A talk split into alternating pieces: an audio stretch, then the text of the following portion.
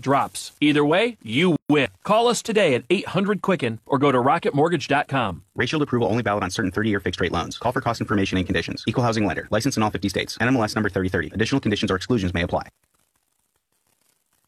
One of the Twin Cities is getting a newly formed Major League team. CBS's Sam Litzinger. Minneapolis will soon be home to a Major League Quidditch team, an unusual sport inspired by the Harry Potter book series. Quidditch is easy enough to understand.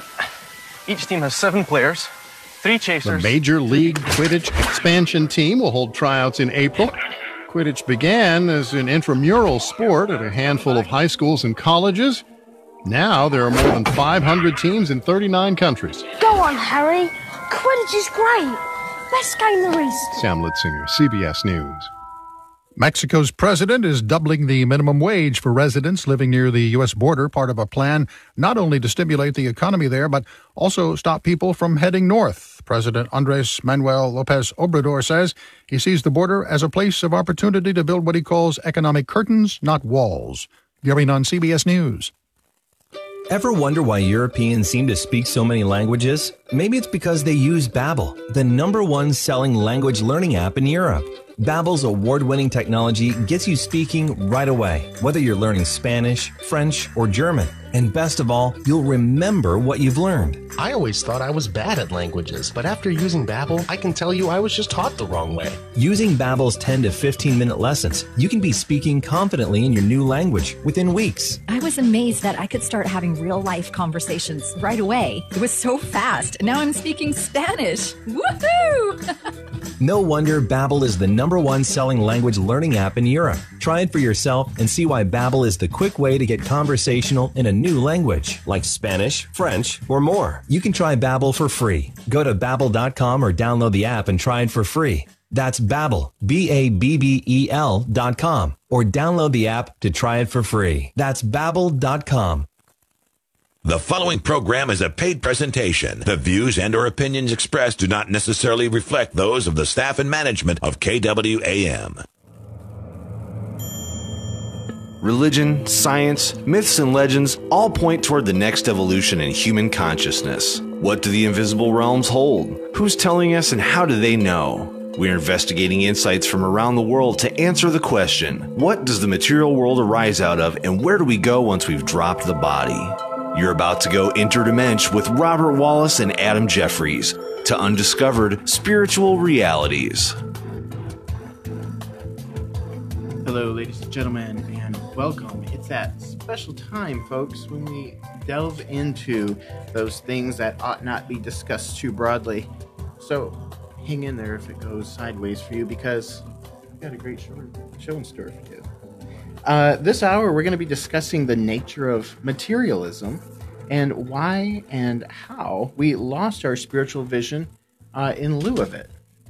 We're going to be talking about the epochs of Earth's evolution according to theosophical and anthroposophical insight, and where we are in the chain of events unfolding and yet to come. And also in a little bit, if we have time, we're going to talk about the spiritual components of man.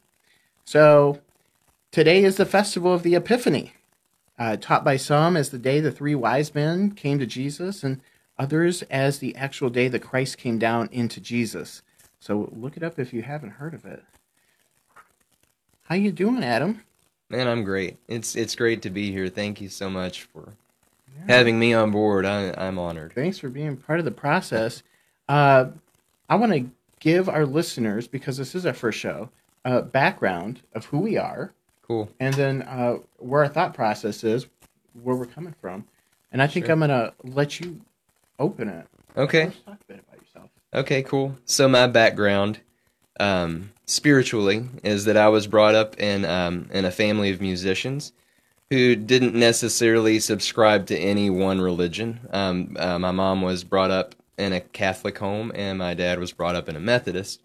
And by the time that I was a child, they had just kind of not chosen either one, really.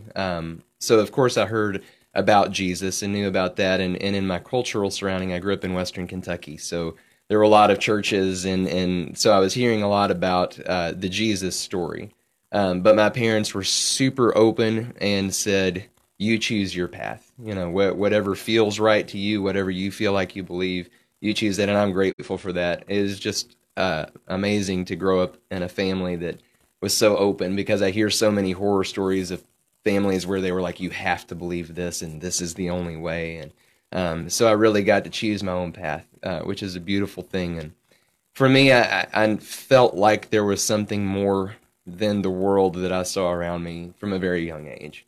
But of course, you know, didn't know what that was, and I had a very vivid imagination, and I loved the imagination realm and playing, and I would play for hours by myself rather than with other kids. I enjoyed using my imagination and creating other characters and things, so I was always open to that idea.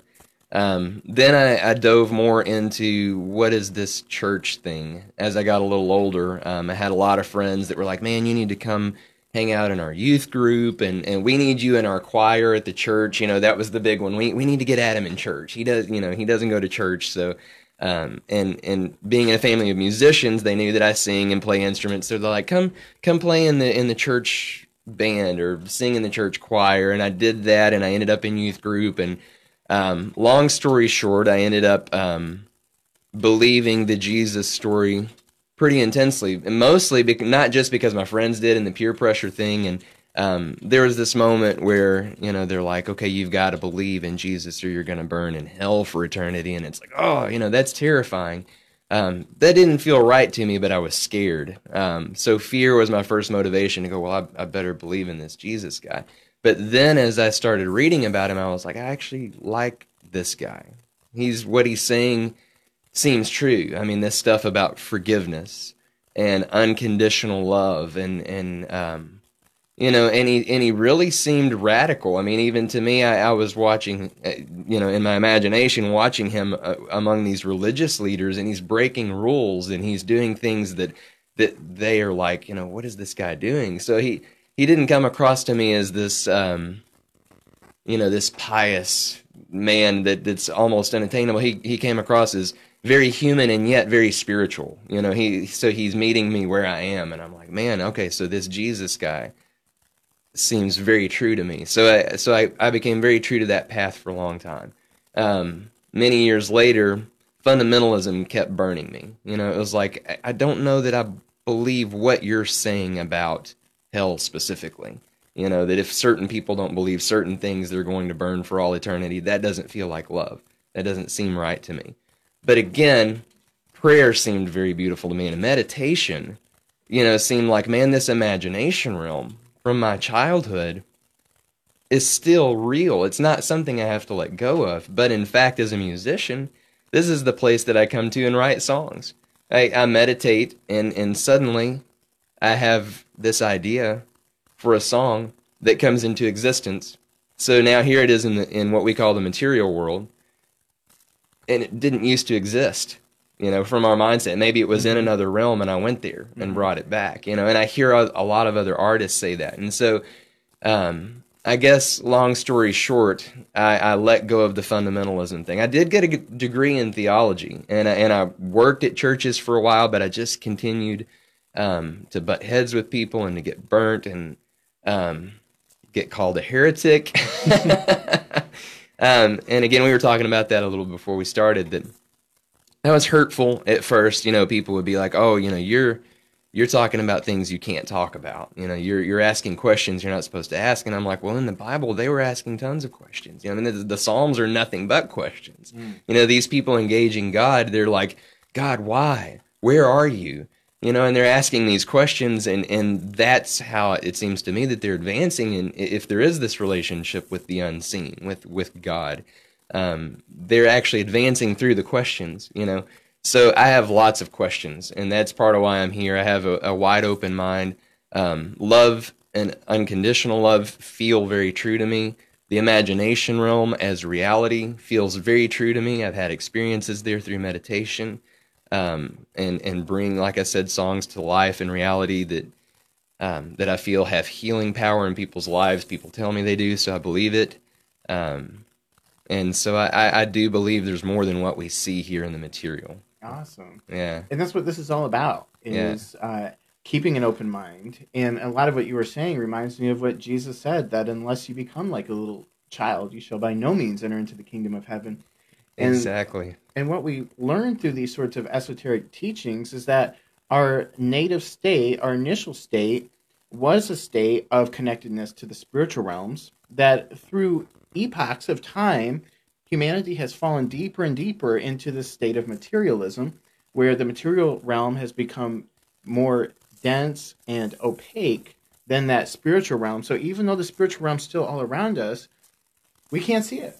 And so it's through going back and having that open, spiritual, childlike mind that we can return back to those realms. Yeah. That's where we're going. So that's really inspiring. And I'm glad that you're on the same sort of open-minded journey, and I know many people listening today are too. A little bit about myself is I grew up Catholic. I went to a Baptist church for a while. I spent time at a Methodist church and with Pentecostal churches. I went to a Seventh-day Adventist church for a couple years, studied Buddhism and some of the New Age philosophies and things like that. I worked as a staff member at the Church of Scientology for a period of time. My teaching, the teachings that I followed and the questions that I was asking kept bringing me back to kind of like you're saying, hitting my head up against a glass ceiling at whatever institution I was in. So there's only so much that the people there were able to tell me. And so then I had to go someplace that had the next level of answers. And that's kind of what's driven my spiritual journey, location to location. And so some years ago, around 4.5 years ago, I decided, because I had a lot of spiritual experiences growing up, just randomly going either into a vision through prayer or meditation or some other spectacular happening. And I'm listening to the scriptures talk about, seek ye first the kingdom of God and his righteousness, and all things will be added unto you. Right. And I realized at that moment, I've been separating all of these so-called spiritual experiences, because they didn't have a place in my church experiences, from heaven. Hmm. And I realized that is part of heaven. These are indications and peripherals of those heavenly planes. And so I said, I am going to seek ye first the kingdom of God and his righteousness. And so immediately upon doing a search on YouTube, trying to find some information that was going to concretely connect the spiritual dimensions with the kingdom of heaven, I came across an audiobook that was posted called How to Know Higher Worlds by an author named Rudolf Steiner. And that book had a profound impact in my life. Cool. Meditations in it had immediate effects, which told me this is the path. And his teachings of anthroposophy are really about Christian consciousness. They're a spiritual esotericism. There's a bunch of ways you could describe it, but ultimately it comes down to independent spiritual investigation through the development of our souls. There's various means and practices to refining ourselves so that way we're not so connected to the five senses, which is actually where the lusts of the flesh, the appetites of the flesh, and all that are dragging us down. And so if we can rise above that, spiritual realities come into view. Awesome. I think our first discussion should be around this idea of Maya as an illusion. Maya being the Sanskrit word, I believe it's not Hindi, I think it's Sanskrit, for illusion. So the table in front of you or the wheel in front of you, everything seems solid. Science tells us it's a dense coagulation of atoms and molecules, which is one way to look at life, but ultimately it's fruitless and it's not going to get to the root of actual causes because what we start to see in these interdimensional phases of consciousness is that these are all spiritual beings who have densified themselves, who've crystallized themselves enough in this dimension to look like still, inert, dead, objective material. But in fact, that is just an illusion. Yeah. You know, what's interesting to me is even when you look at that, like from what we call the scientific realm, which I think has I think that does have a lot to offer us. If you look at it with an open mind, if you don't look at it as okay, you know, this checklist, but you say, what are those atoms and molecules exactly? You know, what is it that we're studying when we look at that? I mean, because to me, I feel like we're getting into the spiritual realm. You're getting into things that a lot, you know, quantum physicists, the things that they discover, they're like, wow, we don't know a whole lot. You know what I mean? They are discovering things all the time that I think that what they're getting into is the spiritual realm. You know, you get into these things that are just so little, or even out in space that are just so big that you can't really put them in these boxes. And I think that that's what happens with churches too. There's a parallel going on because the churches, they just try to box things up and say, you know, this is the way that it is, and this is what truth looks like, and it's like truth is bigger than that. You can't hold it in that box, whether it's scientific or religious or denominational. Truth is too big for our boxes, you know, and so these atoms and molecules, you know, that's what we call them, but I feel like what we're really studying is the spiritual realm. You know, they're trying to study it scientifically, but you're looking at spirit, you know, that manifests as matter. Mm. You know, and to me that makes sense on both. You know, I go, well, the science of that actually makes sense spiritually. Mm-hmm. Everything is spiritual, mm-hmm. manifesting before you as what we call reality. And, you know, it's not a big secret, especially in the Christian circles. I think a lot of times we think of these sorts of ideas as being part of a spiritual woo-woo sort of, you know, new age reality. But even the Bible says, be still and know I am God. Absolutely. And the thing is, everything around us looks like it's still. But as soon as we still our minds from its movement, the still things around us begin to move themselves and come alive. Mm. So it's that whole Zen sort of idea that our minds are like a pond. And we don't see the reflection of the sun while there's ripples on the surface of the pond. And it's instilling our mind that we still the surface of the pond, and then we see a reflection of the sun above us. Such a beautiful analogy. That's awesome. Yeah, very good. And you know, you were talking about Jesus talking about the kingdom, and one of the things that hit me profoundly when I used to study so much in my theological studies was, you know, if you look at the Greek, always Jesus is talking in the present tense. And so much of what I was taught before that is Jesus is talking about somewhere we're going to go someday. You know, this heaven place, that's the kingdom of heaven. Well, Jesus was speaking in the present tense. He was talking about something that you experience now. Mm-hmm. You know, so this kingdom that he's talking about all throughout, you know, you must become like a child if you're going to enter the heaven presently. You know, the Greek is very adamant, but he's saying right now, if you want to enter the kingdom of heaven and experience it now, he said the kingdom of heaven is near. It's among you. It's mm-hmm. here. Now. Inside of you and around you. It's here now. Yeah. Exactly. And so a lot of people, they're like waiting for the pie in the sky someday. Yeah. But right now, Jesus was saying right now, you know, 2,000 years ago, he was saying right now, experience it now. And it continues to be, you can experience the kingdom of heaven now.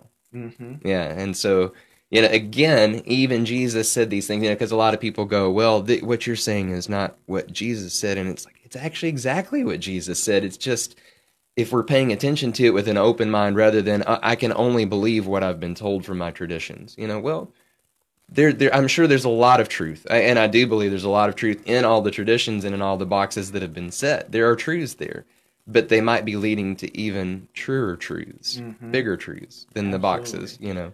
So, and I think Jesus was all about that. He was shattering the boxes of his time already. You know, 2,000 years ago, these were these boxes. He was breaking the laws, and he was shattering those boxes. And people are like, what are you doing? You can't do that. You're a heretic. You know, you can't do this stuff. And he was like, I have to. I am the way, the truth, and the life. That I'm the Christ that's been in all of these religions all along. You know, that you when you find truth there, that's me manifested as a human, you know. Absolutely, yeah. I think this is going to quickly, we're going to have to take it in a direction that might be a bit jarring for a lot of people, but it has to be said in order to make sense of the overall big picture. And that is the subject of reincarnation. Yeah. A lot of Christians and most Christian churches don't have that on the books as a doctrine anymore. It used to be part of early church beliefs. It's a part of most every other religion in the entire world. And really is the only explanation for our purpose here with the segment of Life is Even Worth. Yeah. And as far as being able to answer the questions like, where did we come from and where are we going? So, you know, general spiritual esoteric studies paint a picture of eternity outside of this life. And it basically is like this. Anything before this life, life between your prior death and this incarnation, where we go in higher states of consciousness and where we go after we die, these are all the higher spiritual realms of divine life. They are ethereal planes. There are what's called astral planes. There are what's called devaconic planes, which is our Sanskrit equivalent for heaven, land of the gods. And these are realms that we go to when we leave our body at night and we're sleeping, where we go and have those dreams that we can't remember when we come back from. And these are the places that we return to when we die and unpack these worldly experiences in the presence of angels and the hierarchies of angelic beings. And so it's become almost taboo to bring up the subject, but unfortunately, there's just no way to continue the discussion if we leave that important point out. So being more classically, theologically trained, obviously. Yeah. Well, again, I come back to Jesus because he referenced it. And he referenced it. Again, you have to keep an open mind when you look at this, you know, because he referenced it directly as if it was just a known thing. Kind of like you said, those early church, the early church fathers knew it. It wasn't up for debate. It wasn't a topic of taboo then. You know, Jesus talked about it like, yeah, everybody knows. You know, he said specifically, John the Baptist is Elijah. You know, because they said, you know, they challenged Jesus. I don't know if you remember this story, but they were always challenging Jesus. The religious leaders of his day, they were like, you know, well, the scripture says that Elijah has to come again before the Messiah, you know, or before the Christ arrives on earth. And Jesus said he has. It's John the Baptist. Mm. And there's another event that occurred in the Bible when Jesus and the apostles were walking through an archway, and there was a beggar begging for alms, and he was blind. And the apostles asked Jesus, who sinned, this man or his parents, that he should be born blind? Mm. And instead of rebuking him for the apostasy of this, you know, idea of reincarnation, he said, in this event, he said neither, but for the glory of God, that he should be healed. But I think that gives us a little window and insight into the minds of these people who walked with Jesus. Right. They believed in reincarnation. There you go. That would have been the first things they would have known not to have said, walking with Jesus, were that so. So, another example. Exactly. Yeah. And I think that they're... are probably a whole lot more, but that's a good starting place, you know. And a lot of people will probably try to say, no, that's not what they were saying, you know, and they'll say, you're twisting what he's saying. And the thing is I stop them there and I go, wait a minute, don't try to look at who's twisting what. Look at what he said. Just simply, and keep your mind open, keep your heart open, and just ask the question, what was he saying? He very specifically said, John the Baptist is Elijah. He's here again. What would you say to people who then bring up the whole, it's appointed unto men once to die? And then, you know that scripture?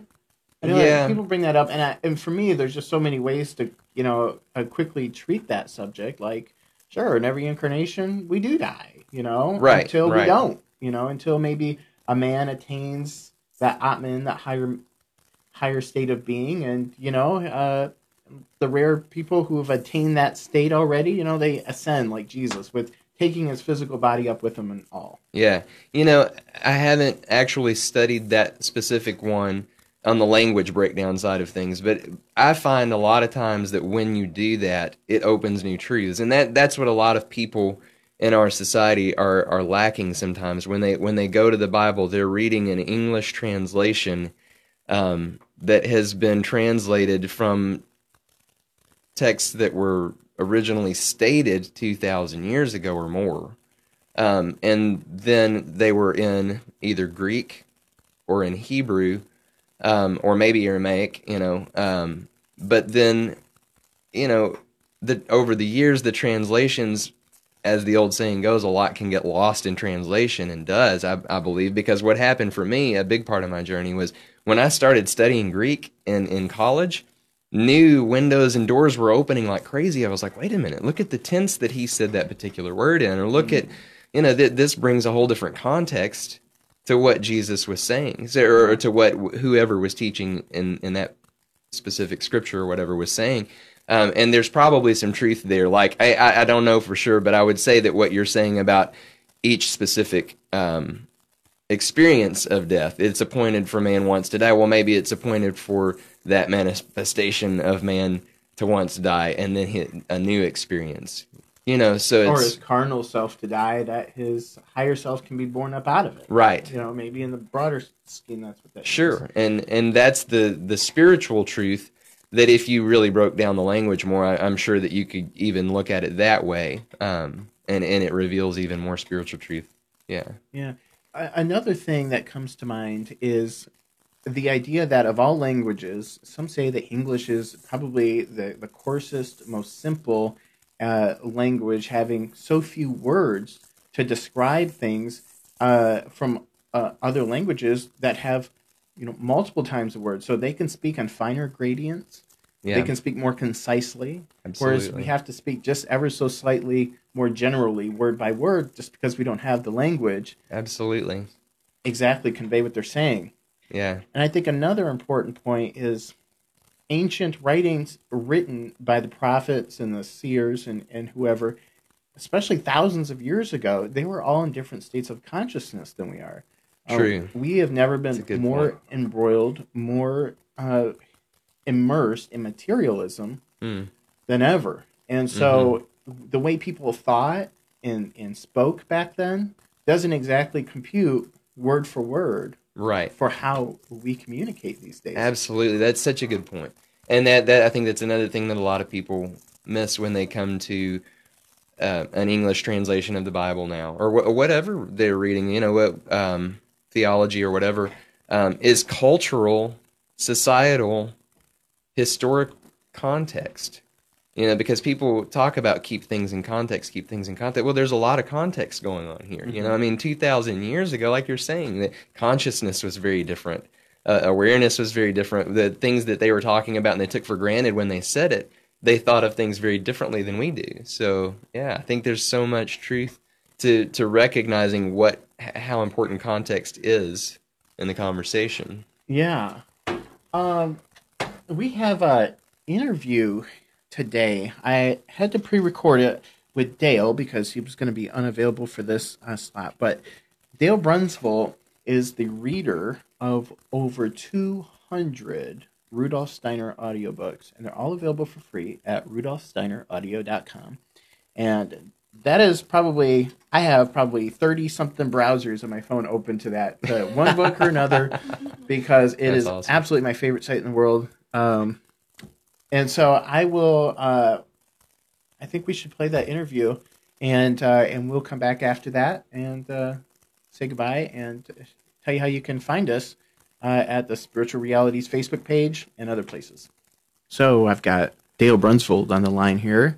He's the reader of many Rudolf Steiner audiobooks.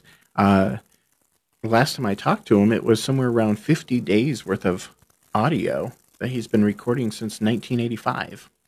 So I'm honored and excited to have him on today to talk about his project and some interesting details of Rudolf Steiner's philosophies.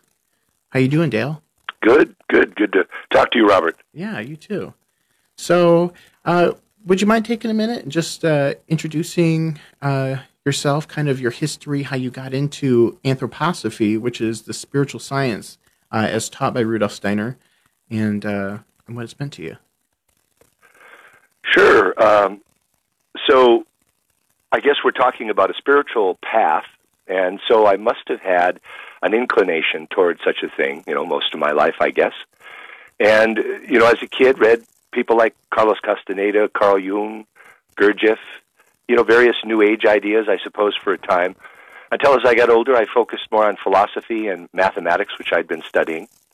And in a graduate philosophy course, I ran into the work of Steiner through one of the fellow students in the class and realized that I'd really found something deeply important for our time. And it was only 100 years old by then. It's Steiner's works, you know, really started in 1900, and he died in 1925. So in a very short time of 25 years, he produced just an unbelievable amount of work, both theoretical, shall we say, but also, and more astonishingly, practical. And that's the amazing thing, that something that we would otherwise think of as only a spiritual set of ideas, ooh, ah, that I'm going to enjoy in my own private life and become enlightened. You know, those kinds of orientations that we all know people have. We had somebody saying, oh, no, the spiritual is actually that which gives life, meaning, and real wisdom to our undertakings on the earth. And we've lost it. Or we have it now in weak, diluted forms, simple belief systems that we try to rigidly follow in order to kind of keep some of this wisdom in hand. And he said, you know, we can't even do that anymore. We have to become really self-aware in what we're doing. We can't just blindly follow things. And so he then gives the examples that he does. Let me just talk about those just for a second.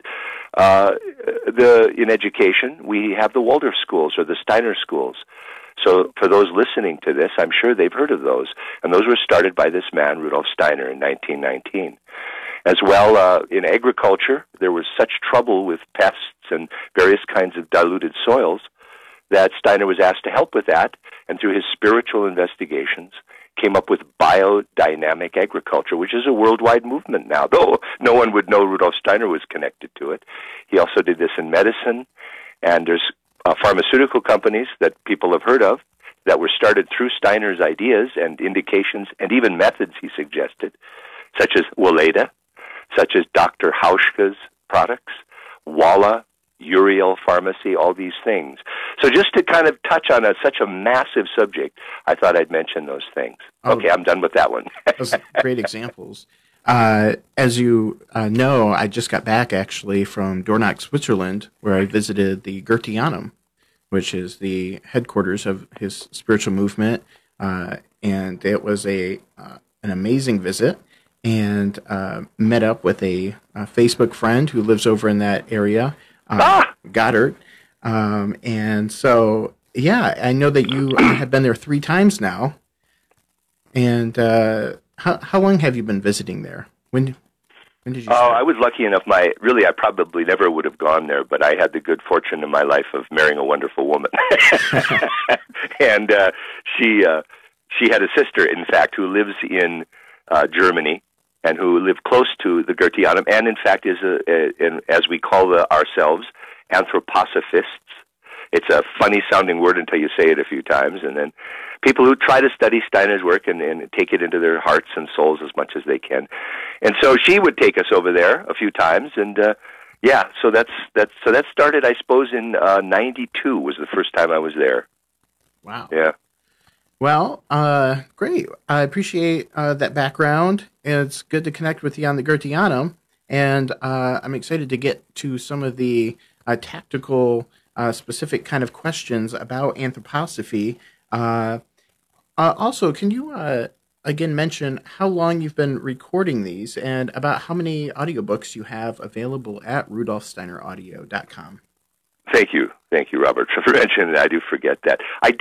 I did start recording Steiner in 1978, and that was because of just friends, and I had cassettes, and I made copies of the books driving in the car.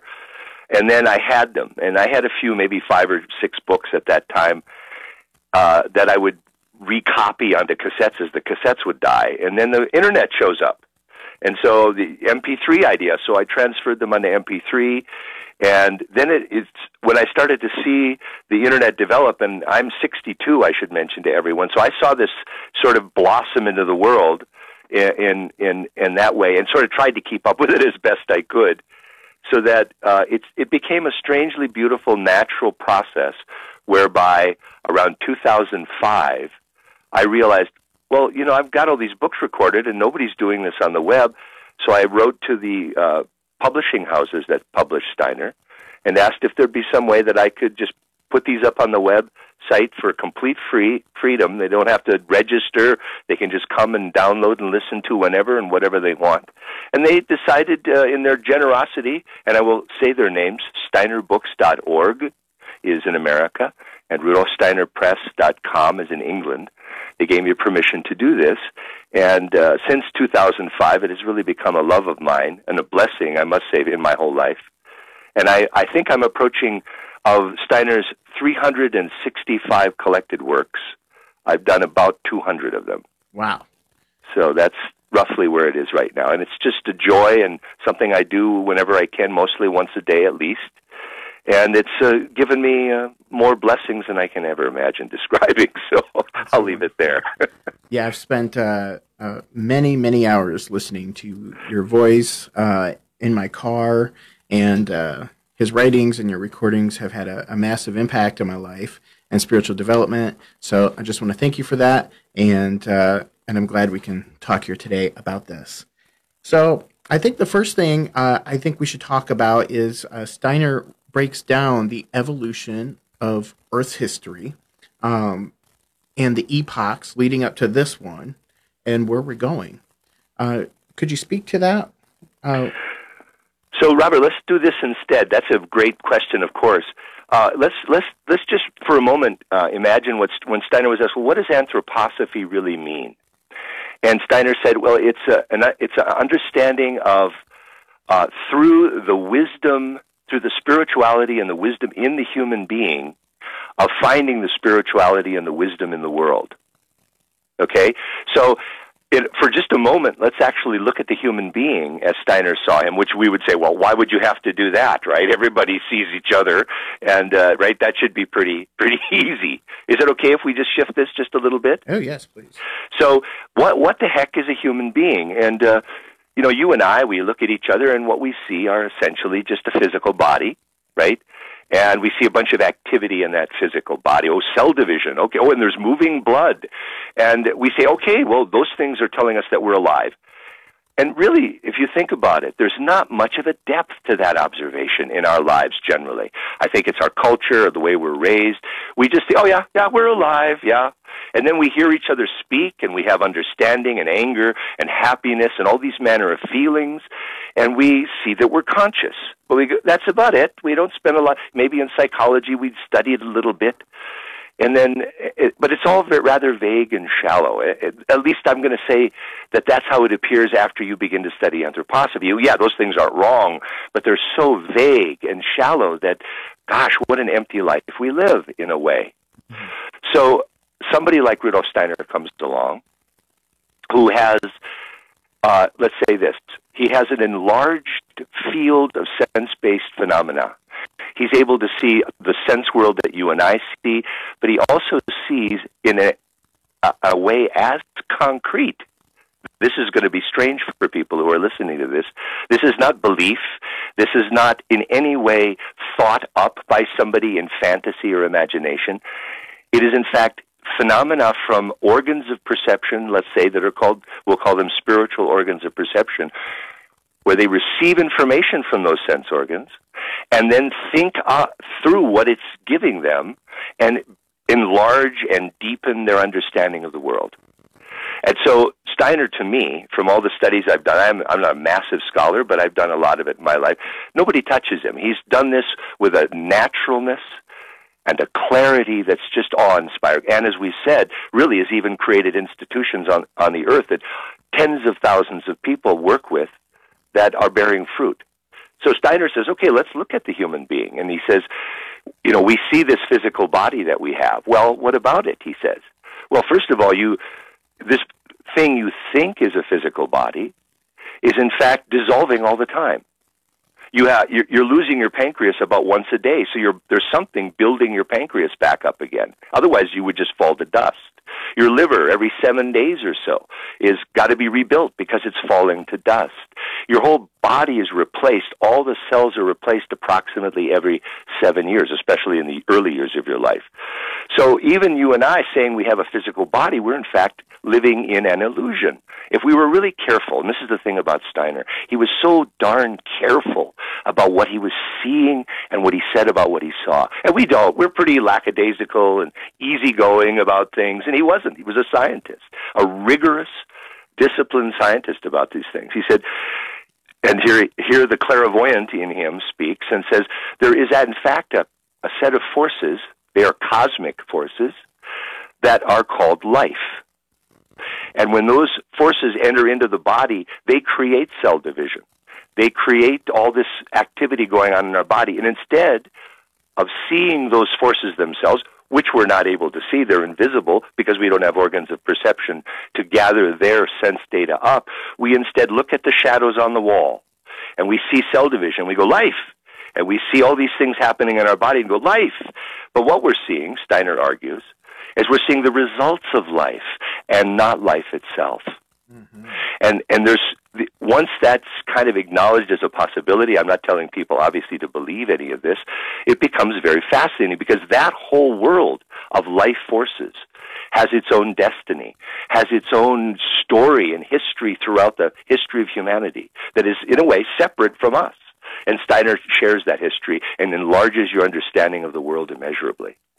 So we have a physical body, we have this, let's call it a life body, he also calls it a body of formative forces, he also calls it an etheric body. He says, and you look at the plant realm, and you see, of course, there's the plant realm. It's the mineral kingdom, which we have, but then it has these life forces permeating it. And that's all it has, as far as we can tell. Whereas we're so much more than that, right? But we have at least that much. And then he goes on to talk about sentience and consciousness that we see in the animal realm and what that is, and that is another different set of cosmic spiritual forces penetrating the human being and the animal realm, but not the plant or the mineral kingdoms, and manifesting in those realms, in us and in the animals, with sentience, with consciousness, with pleasure and pain experiences, with an inner life, etc., right? And that world has its own history, has its own destiny throughout eons of time that Steiner then shares with us as well. And then finally, and I'm sorry, this is so compacted together, I hope people understand that we're talking about 20 minutes here, but we have in the human being, finally, let's say for now, not only this ocean of consciousness that we live in with the animal realm, right? This massive ocean of awareness and sentience and consciousness, but inside of that, it appears to us, as far as we know so far, without arrogance, by the way, is any of this being described, or highfalutinness, we found ourselves in this ocean of consciousness. I am an I am. I became aware of myself as an I being. And Steiner says, and in this we see really the crux of all of creation. All of creation wanted to come to the point where an awareness would be produced that could reflect all of creation to itself. So I look out now at sort of the end of it all and see creation and go, oh, there's creation. I am recognizing creation. And this is all part of something much bigger, but it's a beginning.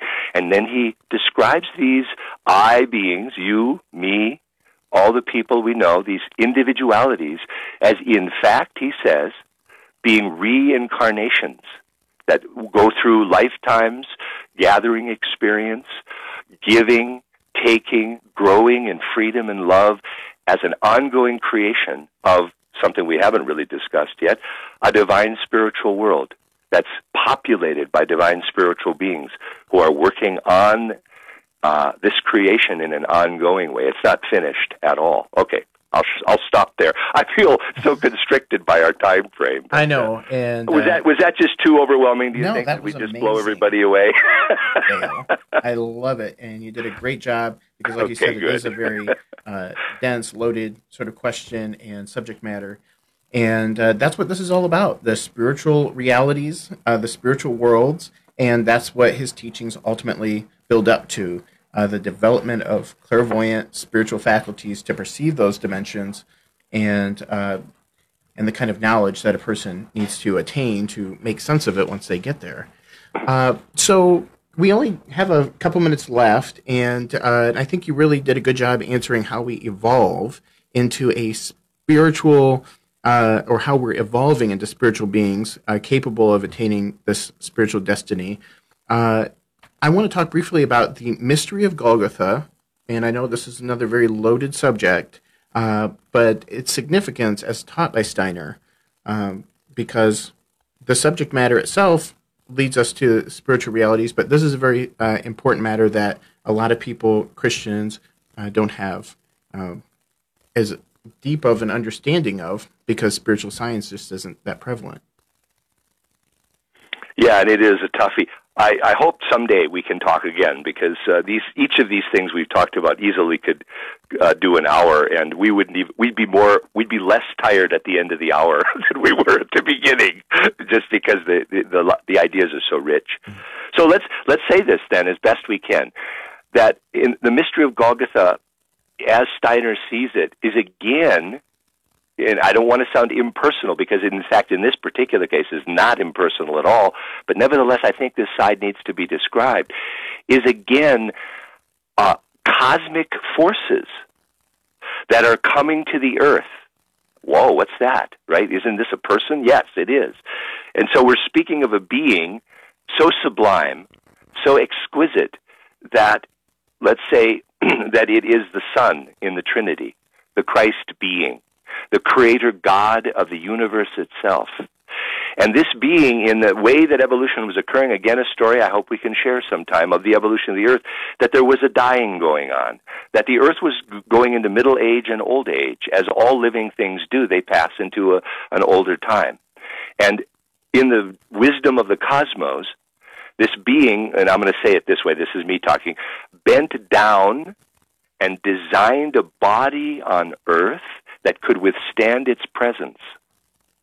And when the time, when the fullness of time, right, came, that being incarnated into that body, and by doing that deed, not by a teaching, because if you study the Bible, really you'll find all that wisdom in the Hindu scriptures, in the Buddhist scriptures, all the stuff that comes before. So really, Christianity is not a teaching, we could argue. Steiner argues this. It is, in fact, the description of the good news. The deed of Christ, which brought new revivifying forces to the soul realm of humanity, and allowed our evolution to continue.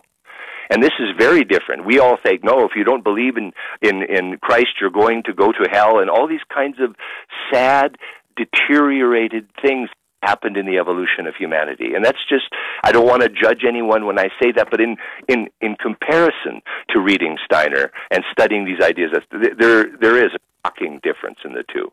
So I just wanted to mention that. I don't know if that helps us at all, Robert, get anywhere with that, but that can be kind of a teaser for people. Absolutely. If we get a chance to speak again. Yeah, good. Those are good talking points. And okay. We are ending yes. At the end of the interview, there were some more things I want to talk about regarding some of the auxiliary exercises and things that we'll probably have to wait to next time, because I think I'm going to have you on often. Oh, I would love that. And, awesome. And again, it's so wonderful that you're taking this initiative on. It's just a real important thing in the world. Thank you. Thank you for being on. All right. Well, thanks, Dale. And again, anybody who's interested in getting the recordings, they can go to RudolfSteinerAudio.com and just look up Rudolf Steiner, you know, pick up maybe How to Know Higher Worlds, and that could have a life-changing effect on you, like it did on me. Indeed. Awesome. Thanks a lot, Dale, for your time. And welcome back to the States. I hope we get a chance to talk about that more later on. Definitely. I look forward to it. Thanks a lot. You bet. Bye-bye. Bye-bye. All right. That was a great interview. I always love talking to Dale. He's so full of insight and full of anthroposophical knowledge. So we're going to close out the show. We had a great time here today. I just want to encourage anybody who wants to follow up to go to NewPrecept.com. You can follow us at Spiritual Realities on Facebook. And if you're interested in being featured as a sponsor, you have any questions, comments, anything like that, you can email me at robert at NewPrecept.com. That's Robert, ROBERT, at NewPrecept, NEWPRECEPT.com. Cool. Adam? So, yeah, if you'd like to check out what I do in the world, I make music and I do everything with my wife, Christy. She and I, we write songs together. I'm primarily the songwriter, but she sings with me. We started a duo a few years ago called 3 Day Flight, and that has evolved into more of a what we call a musical collective. So a lot of other people play music with us. We'll have string players or guitar, drums, and that kind of thing. So we have full recordings. We would love for you to hear. You can download them or stream them free at 3dayflight.com. You could also, if you use Spotify or iTunes or any of that stuff, it's there as well. But again, that's 3dayflight.com. And then also, we make food here in Memphis, in the Midtown area, at a cafe called Imagine Vegan Cafe. And yes, we are vegan, but don't be scared of that, because my wife is brilliant and she knows how to make amazing tasting food. It's not all rice cakes and quinoa and things you can't pronounce. It's comfort food, and trust me, it's delicious. It's a big part of how she even opened my mind to the idea of vegetarianism first, and then eventually veganism. And that's how Robert and I actually met, was at Imagine Vegan Cafe. That's right. And, you know, I moved here to Memphis from Dallas, becoming vegetarian some years prior. And one of the things I missed the most was some of those meals that were just like Hooters chicken wings. You know, the most unnutritious thing in the world is the thing I miss the most. And their drumsticks, they, with that barbecue sauce, fit the bill.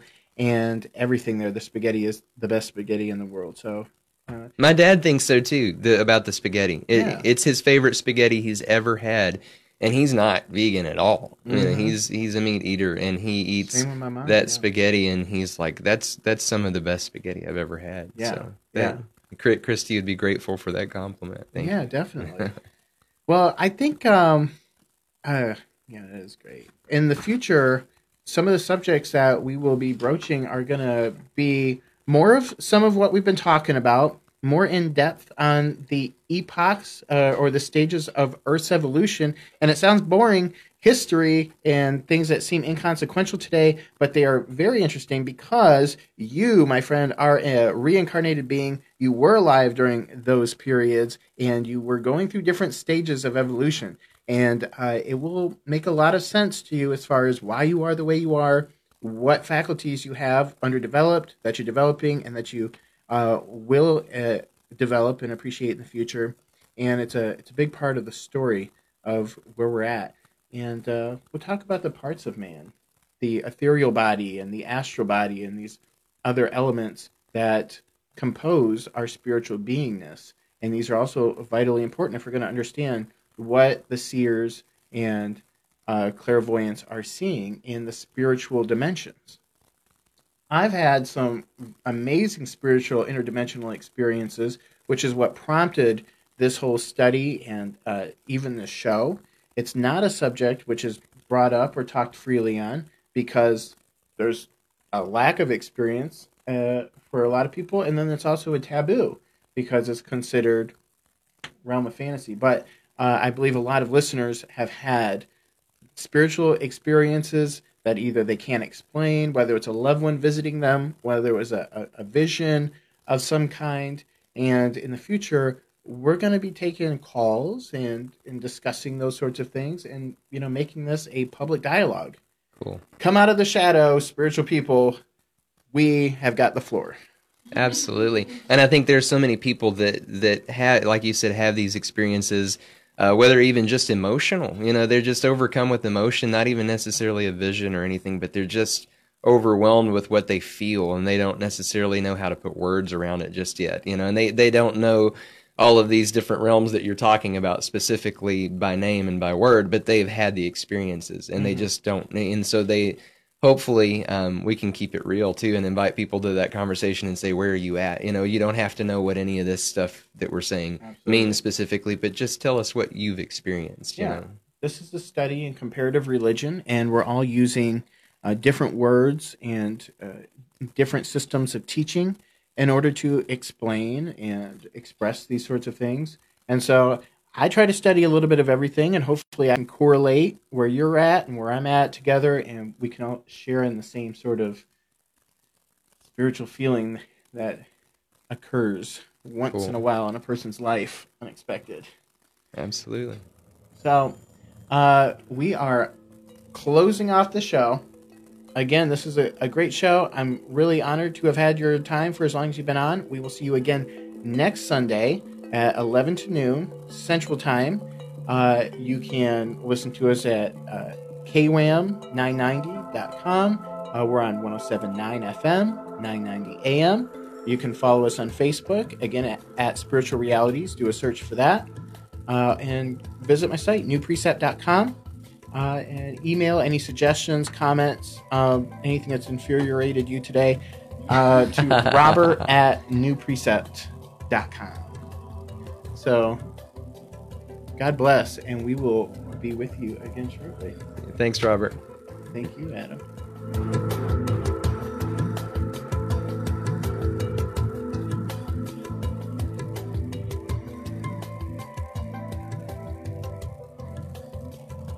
KWAM, your news and information station, with CBS News updates every hour on the hour. KWAM Memphis.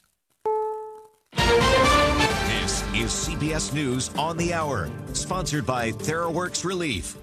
I'm Gary Nunn. President Trump left the White House this morning for Camp David, telling reporters the solution to the government shutdown is simple. This shutdown could end tomorrow, and it could also go on for a long time. It really depends